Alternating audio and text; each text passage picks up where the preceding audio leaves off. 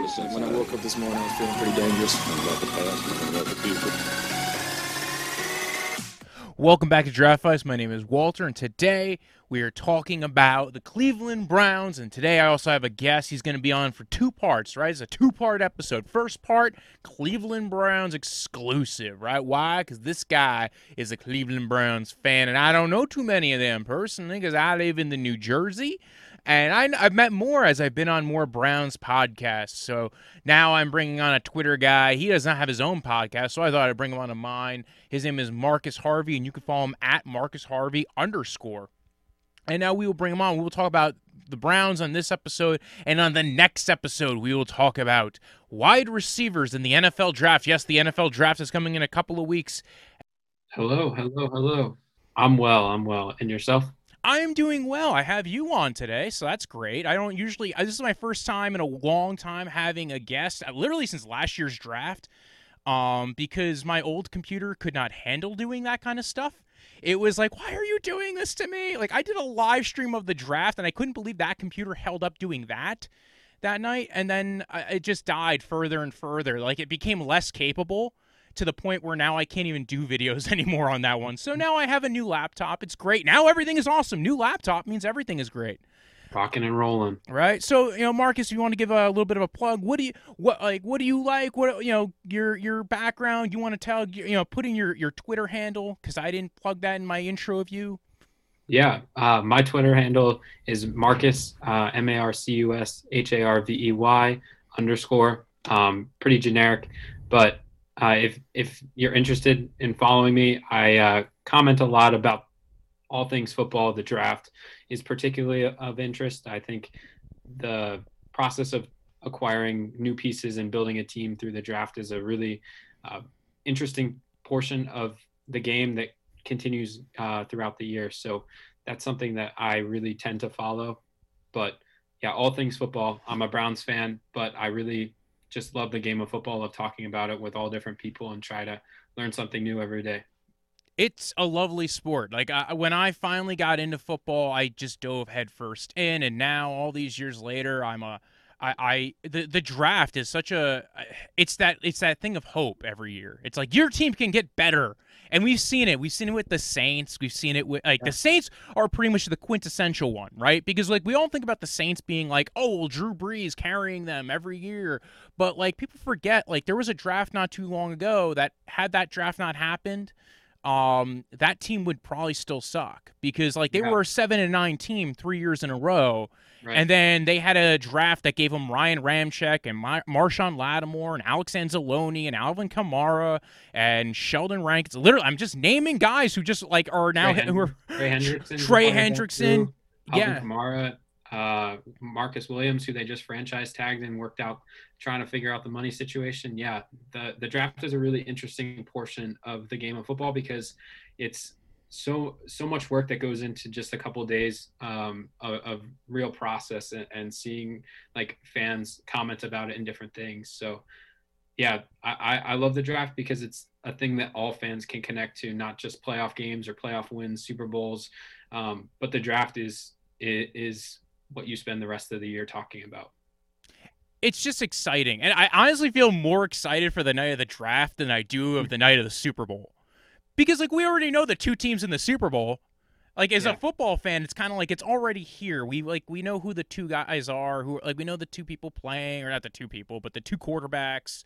But the draft, yeah. it's it's everybody's game, and uh, yeah. And it only takes a couple uh, Mike Mayock's or Bill Belichick's or Pete Carroll's to to really throw a few wrinkles in it, and then it makes it more fun for everybody else. And uh, I'll never forget when Clelin Ferrell took a was the fourth overall pick, and that just sent the draft and everybody who was covering it into uh, some laughter to start off the night. But created created uh, some great situations and things that weren't even possible before that. Yeah, I was at uh, MetLife Stadium that year mm-hmm. because every every year they did a draft thing. Even if they didn't weren't hosting the draft, they'll do like I think every stadium probably does something for it.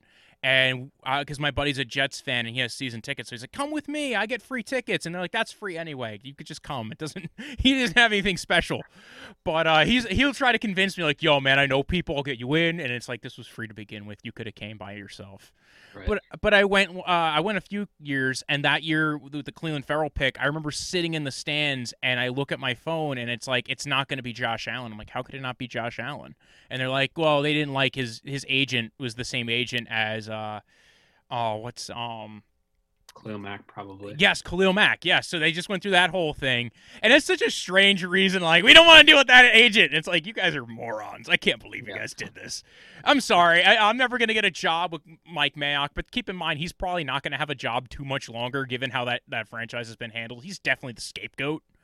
Like, mm-hmm. Jon Gruden's there for a while, but Mike Mayock, they're, they're going to kick him eventually to the curb. But uh, let's talk a little bit more. You're a Browns fan. Uh, let's talk what the Browns need this year, right? There's a lot of talk. Now, granted, they might not need, uh, they really don't necessarily need much. Um, some would argue they don't, everything that is a quote unquote need is like, it's a need, but it's like, it's not a pressing need. Um, right. I think there's at least one position that's a pressing need. Yeah. Um, and, and, and it's mainly because that's just a position of depth regardless. Uh, but, you know, I'll, I'll touch on my point on that in, in a little bit. But like, what do you what do you think about the team? What do you think about the team going into this year? Also, keep in mind we might get Jadeveon Clowney by Wednesday. Yeah. So uh, upon recording this, like we're we're still waiting on that news that that workout or the physical that will that's pending, right? So that'll be an interesting portion of getting ready for the draft and filling a position of need before it comes time to you know pick take the pick or trade the pick or any other situation that could arise, right? Um, for me, I'm just really impressed by Andrew Berry's ability to uh, situate the roster in a much better place than it was five weeks ago, than it was eight weeks ago, or when they were playing for a playoff game against the Kansas City Chiefs, uh, right? So for me to go from Andrew Sendejo and MJ Stewart, who were, were very serviceable in, in their roles, but not able to to fulfill the full obligations that we needed eh, out of those spots and the versatility that certain new players could bring, i.e., two of the top defenders from the top defense in the NFL, with uh, Troy Hill coming over and John Johnson the third coming over.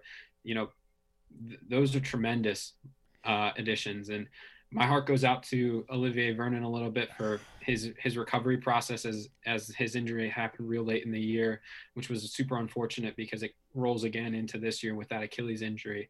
But um, adding Adrian or not, they cut Adrian Clayborn, but adding some more talent along the defensive line with Malik Jackson and Takk McKinley. Yeah, Takk McKinley. That that will only help the Browns moving forward. So look looking forward to that. I think camp will be really interesting rolling out the bottom of the, the roster on defense, especially. You know, the Browns are well situated. They have a lot of picks in this draft. So it'll be interesting to see where they favor, you know, high end talent or are we are we trying to unlock unlimited potential? What what does that bottom of the roster look like? I yo, the Clayborn thing caught me by surprise, and then instantaneously, I'm like, they're definitely going edge rusher in free agency, and like, hey, they signed Takk McKinley, and I'm like, Takk McKinley's replacing Clayborn. There's got to be somebody replacing OV. Yeah. And, it, we never saw the signing, and I think they were in on all the big pass rusher signings, the Carl right. Lawsons of the world. But like, think about it. Carl Lawson's been injured a lot. He never played more than fifty percent of snaps, and he's getting a fifteen million dollar a year deal. Bud Dupree's getting sixteen and a half million dollars right. a year. And, and Trey Hendrickson and, and Carl Lawson were both one-sided defenders that rarely rotated you know ha- had very limited positional versatility at what they showed um, on on their film and in their production. So I think it's really interesting the situation that we found ourselves in. You know, albeit we still have a couple holes on the roster, like you mentioned, but uh, I I think in every situation they're they're well prepared to enter the draft and not have to go get this guy or have to go get this position um, by the end of the first night or even through the first two days.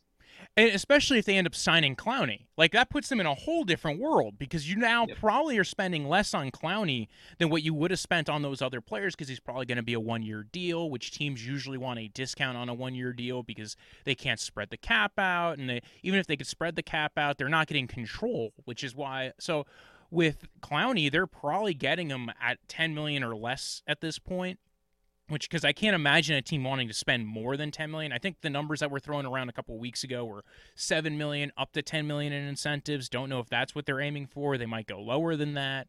So if they manage to get Clowney and Clowney, I, honestly, I think it's just as risky to sign Bud Dupree as it is to sign Clowney, and then Bud Dupree is probably going for twice the rate. Like, uh, yo, you just you got yourself a one year rental on a guy who could easily go opposite Myles Garrett. You also have Takk McKinley, who his first two years showed out really well, and you still have the draft to address like a, an additional pass rusher. You know, and again, this is all pretending like we get Clowney. I could be clowning myself with this, and Clowney could be like, you know what, you know what, Walter, I just wanted you to say you wanted me on your team because last year you wanted somebody else's show and said I was one of the most overrated guys in free agency. And listen, I was right. He, he signed for a $13 million deal and uh, he didn't do anything last year. I thought it was like I thought there was too much hype last year. I think now it's come back down, and everything's about a medium. Y'all gotta be careful with like it's like that that in between zone. You got to be care like the anyway. before I start riffing about being just being right on on Clowney to an extent, I thought Clowney was great, and I think Clowney was I think Clowney would be a great signing for the Browns now, especially on a cheaper deal. But uh, but like you said, like there's you know you look at the the cornerback that they signed, Troy Hill, uh, John Johnson. Oh, by the way, Andrew Sendejo, I feel so bad for him because he was basically like a veteran backup to be like here to help teach the defense, and then like Delpit goes down, and they don't really have anybody else on the roster, and they're like Sendejo, you're gonna be playing free safety. He's like, I was here to eat Cheetos and just hang out in the film room, sir. So I listen. I feel bad for Sendejo. Uh, he was really kind of, I think, supposed to be like the backup slot corner slash like, eh, maybe we have him play a few snaps. And then it's like, guess what, Make a Wish, you're on the field for like a thousand snaps this year. He's like, God damn it. Terrance Mitchell was the same way. Terrance Mitchell's like, I'm supposed to be the backup. I played a thousand snaps this year, and I still got a cheap ass deal. What do I have to do to get paid? But clearly, them not keeping Mitchell was kind of a sign they were going to go a lot. I think that tells you maybe they're looking to go a little bit more man coverage this year. Yeah, I I think that is the biggest telltale sign from that move, right? Um, Mitchell moved on. He hasn't he hasn't officially signed that contract with the Houston Texans yet, um, but they agreed to terms a while back. Uh, and I really think it is interesting because for large portions of the latter half of the season last year, the the Browns defensively were limited by the personnel that they were able to put on the field for injuries or COVID reasons, um, as the Browns struggled with both of those down the stretch, and especially that was highlighted in the Chiefs game where you know the defense couldn't keep up, but the defense did keep up. The offense failed them on that day. Um, and brings us to the next point, and when we're going to talk about wide receivers, a little bit about the Browns' perspective about maybe what, how, and what ways the Browns can pursue some different talent to to further grow and, and, take that next step because in the NFL, if you're remaining stagnant uh, along your wide receiver core, your offensive identity, defenses are going to catch on. That happened in Baltimore this year uh, with Greg Roman and, and lackluster wide receivers and one of with a highly talented quarterback that can do everything. Um, so that that brings me to this point where um, Jadeveon Clowney for the Browns just opens up a whole different realm, wide receiver in round one, uh, different different things like that to really pursue that next step as an organization and chase the top dogs in the top of the AFC. Yeah, I agree. I think that I, it opens up who they might go ahead and get, well, especially if somebody falls, right? Like you want to be able to take like the best player, especially like you think about last year with Dallas Cowboys getting CeeDee Lamb at 18. And there's going to be dropping value in this draft like crazy, right? You have Jaelan Phillips who has concussion issues. You have Caleb Farley with the back stuff. You have Jaylen Waddle who's coming off of uh, a, like a, a, massive, you know, he's coming off an injury, didn't get to play half the season, tried to play one game at the end of the year. It did not look like he was back from it. Hasn't gotten to test all off season, so teams might be afraid of that. You have guys who had better 2019s than 2020s because you didn't really have the offseason to work out. And actually, we're going to get into that because we're talking about receivers today, folks. And that's like a big thing for a lot of receivers. Like, I feel like that was half the receiving core that, like, that's in this draft is like, this guy's, you have to go back to 2019. You have to go back to 2018 for some of these guys and be like, yo, man, this guy's got good, good reps on tape. But, uh, but before we get into that, uh, we'll touch a little bit more on Brown's stuff. Um, because you mentioned it right there is it opens up the world and one of the things that this this team is valued is trading back and and garnering assets. And garnering high value assets, right? It's, you don't want more six round picks because six round picks almost never make the roster. But what you do want is like second round picks, third round picks, even fourth rounders. I think fourth round is like kind of where the drop off eventually dies. It's like that 125 range and it's all gone. So I, I could see them trading back from 26. I think this that's what this really frees them up to do is trade back and get maybe a second rounder next year or teams might be a little bit more like, hey, we want to be able to stay in the draft in the second round next year. Maybe we'll, we'll give you a third rounder this year and a fourth rounder next year because next year's draft's going to be really deep. But uh, like any other, any particular thoughts of where you think they might go if they stay at 26 or if even if they trade back? Yeah, so I'm I'm of the belief that they make a little move, whether that be up a little bit or, or down a little bit. I think both is, is in the realm of possibilities. Um, if they're moving up, I think it's for one of the top four guys, the top four receivers. Um, if if they're knocking on the doorstep, that can be a real possibility. However, I, I give that percentage about 25. Um, but for the 75 percent, I would say either staying or, or moving back. And in doing that, I have about 12 players in mind across that range where if three of them are sitting on the board and they can move down five picks and, and pick up an extra second or pick up an extra third um, to move up a little bit later in the draft, even, um, you know, with a pick swap or something like that, uh, I, I really believe that the Browns, you know, could could not even be picking on day one, which for a draft that's in Cleveland with a lot of fans that will be excited, um, will create an interesting situation. But um, it'll be best for the team, in my opinion.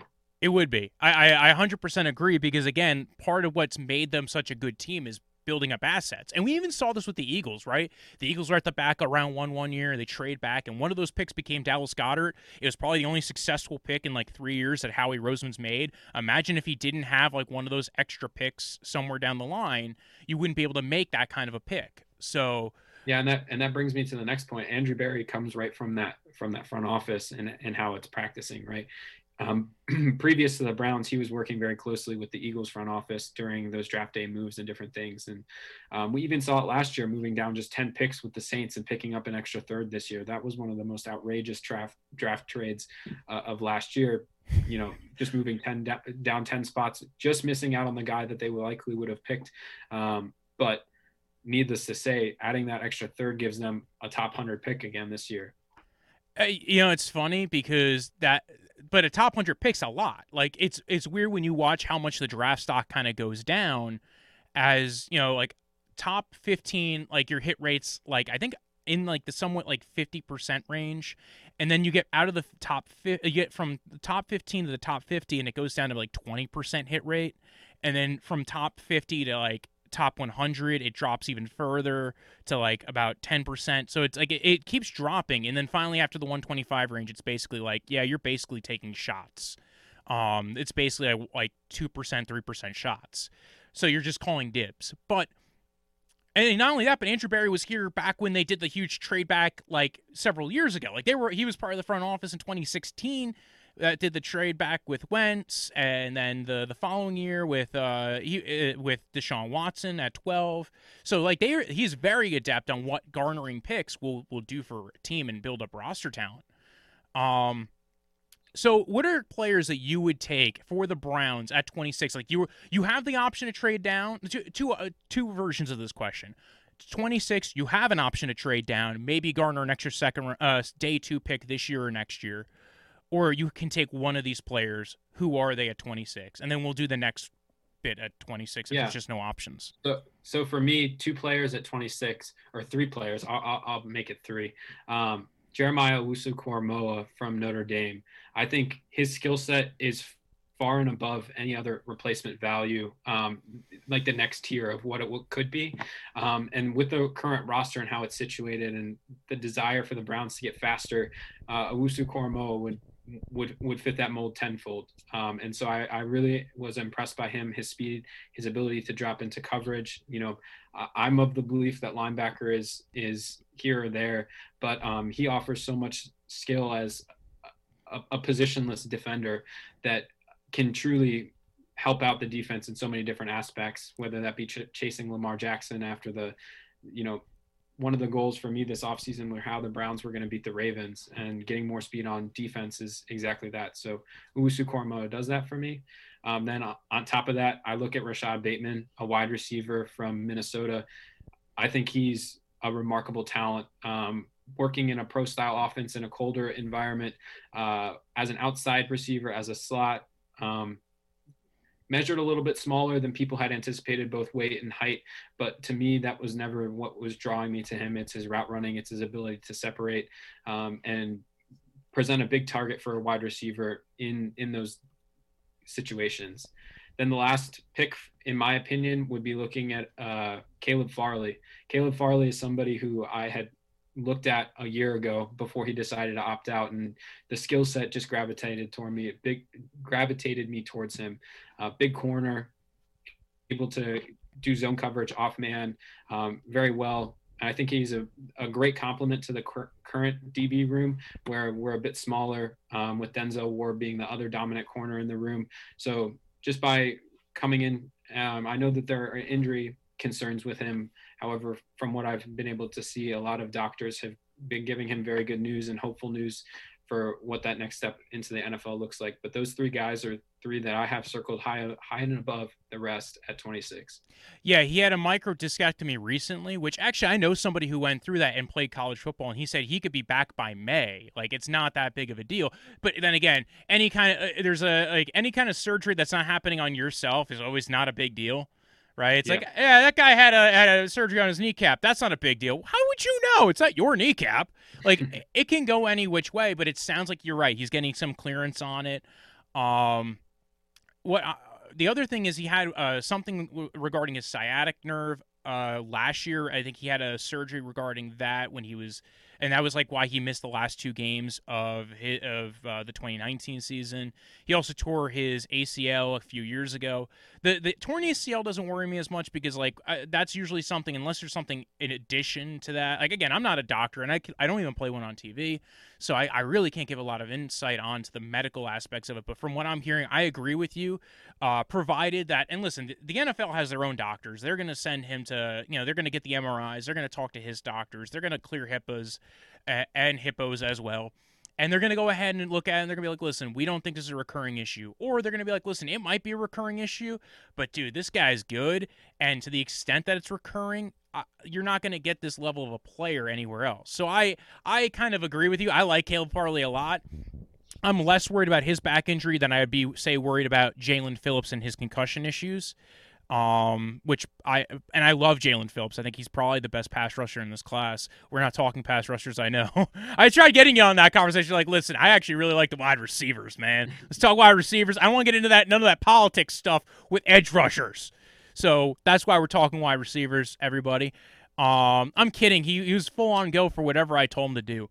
I was just like, this is kind of a like, yeah, let's let's uh, let's take this fun little football string on this. Doesn't matter what we're talking about. It's it's just football it's all football. It's all draft. Um, and so for instance, for me, I think if there was three guys I wouldn't want to trade down for. So you know what? It's funny because the Jadeveon Clowney thing changes a lot, right? And especially depends on how teams value some of these edge rushers and how they value. Like you're right, Caleb Farley is just a different talent, right? I, I like him so much. I you're right. Like if he's there at 26, even if you had an offer to trade back, I might be like, you know what? The differential between Farley and the next corner is not like it's huge. It's like it's not close, especially if Greg Newsome's already off the board. If uh, Jaycee Horn, Jaycee Horn and and Surtain are probably automatically off the board. They're probably going top twelve now. Oh my god, I'm so sad about the Jaycee Horn thing now because like Jaycee Horn, man, he was fun. He was very fun, but he's not getting no, nearly 26. I don't think. I think his floor is 16 uh, to the Cardinals. I, I don't think yeah the Cardinals can do anything else except either trade that pick for him or take him and add him to the defense in in a team that's just looking to win now. That might be a thing, man. I, I yo mock draft that. Everybody should be mock drafting that because that's uh that that I like an idea. They tr- even try to trade up because again, there's only like kind of two corners that you could really feel truly safe with. Uh, Greg Newsome even has a little bit of injury concerns. He's never played a full season in the in college football. I think he's always at least missed three games, so that was always kind of a worrisome thing with Greg Newsome. Um, that might be more worrisome to me than than Caleb Farley's thing, um, because like his thing, like at the end of the year, is groin issues. He had a couple of other things over the years, so I'm a little bit more nervous with Greg Newsome, especially given like the ceiling of Caleb Farley being like Caleb Farley could be like almost Jalen Ramsey esque. So I kind of I agree with you there. I think at one point I probably would say Azeez Ojulari is where uh, at that spot I really I still love Azeez Ojulari. I was like my like my draft crush from like from January till now, and I'm still high on the Azeez Ojulari train. But I do I but say no pass rushers go until which would be insane. But imagine like no pass rushers go. Pretend we live in an imaginary universe where like everybody just does not agree with these pass rushers. They all have and they do all kind of have weird warts, like all of them. So there's like ten of them.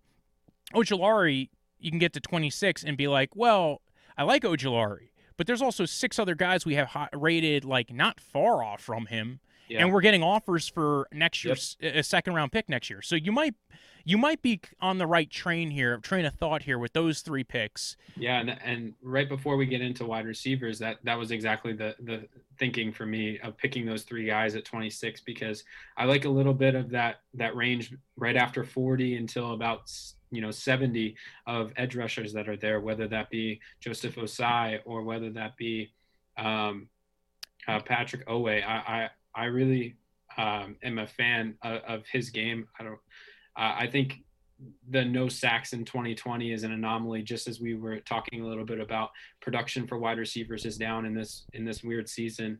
Um, but also uh, smith from uh, northern iowa is is another fan ellerson smith. Yes. Um, showed out at the senior bowl um, 22 years old he's a big fan i'm a big fan of his in his ability to come in in that bottom of round two top of round round three uh, or right there at 89 and 91 when the Browns pick. If he's on the board, um, there won't be one player that I'm wishing for more than Ellerson Smith right there in that range. I also it's weird because like there's guys who I like who I know they won't take, and we'll talk about at least one of them today when we talk about wide receivers. But like Carlos Basham's probably going to go in the day two range. They probably won't go for him because he's a little bit older. He's like 23, going to be 24. But he's really he had some really good tape, and he was very he this year was a little bit more down than the previous years. But even still, his athleticism shows on tape. If he learned to be a little bit more like just go through the guy kind of deal, he would be a whole different level of of player. So I, I liked him. I also listened to an interview with his uh, with his D line coach at Wake Forest. Very, uh, he was very much. Uh, it, it, was a very fun interview to listen to on that.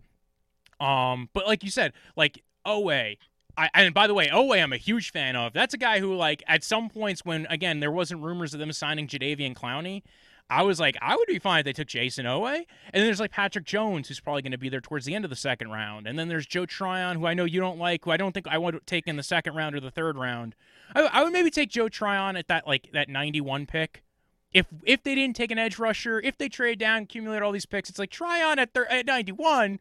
Well, we didn't take an edge rusher. This guy's more developmental, but I kind of I I know you have your own opinion on him. Yeah, which you can share right now.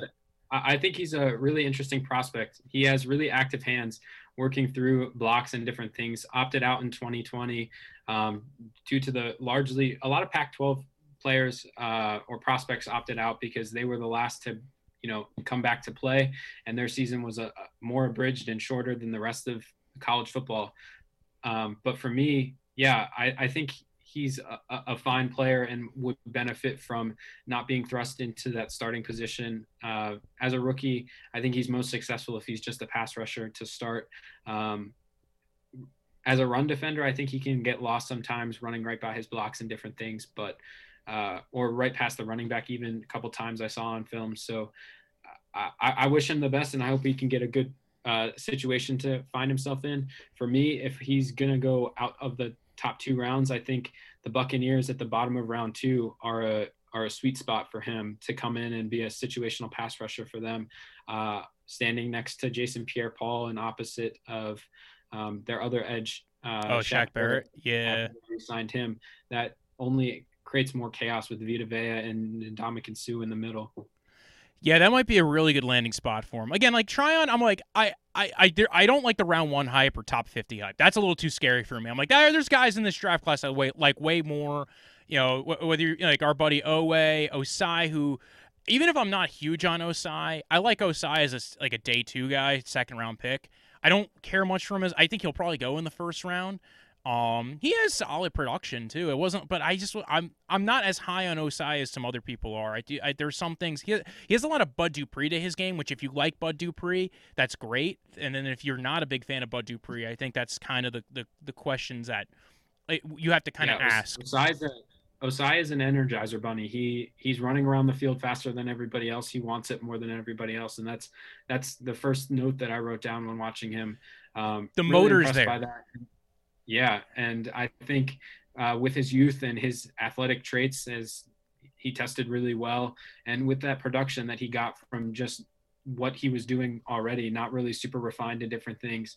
Uh, yeah, the sky's the limit for him, as opposed to a guy like Oweh, who has all the traits, a little bit of the tape, um, not as much like production. I'm I'm I'm all over Ossai if it's anywhere close to one another. Thank you, thank you, Mr. Marcus Harvey. Uh, check out part two tomorrow or tonight, depending on when this releases. Yes, check out part two with Marcus Harvey. We talk about wide receivers, folks.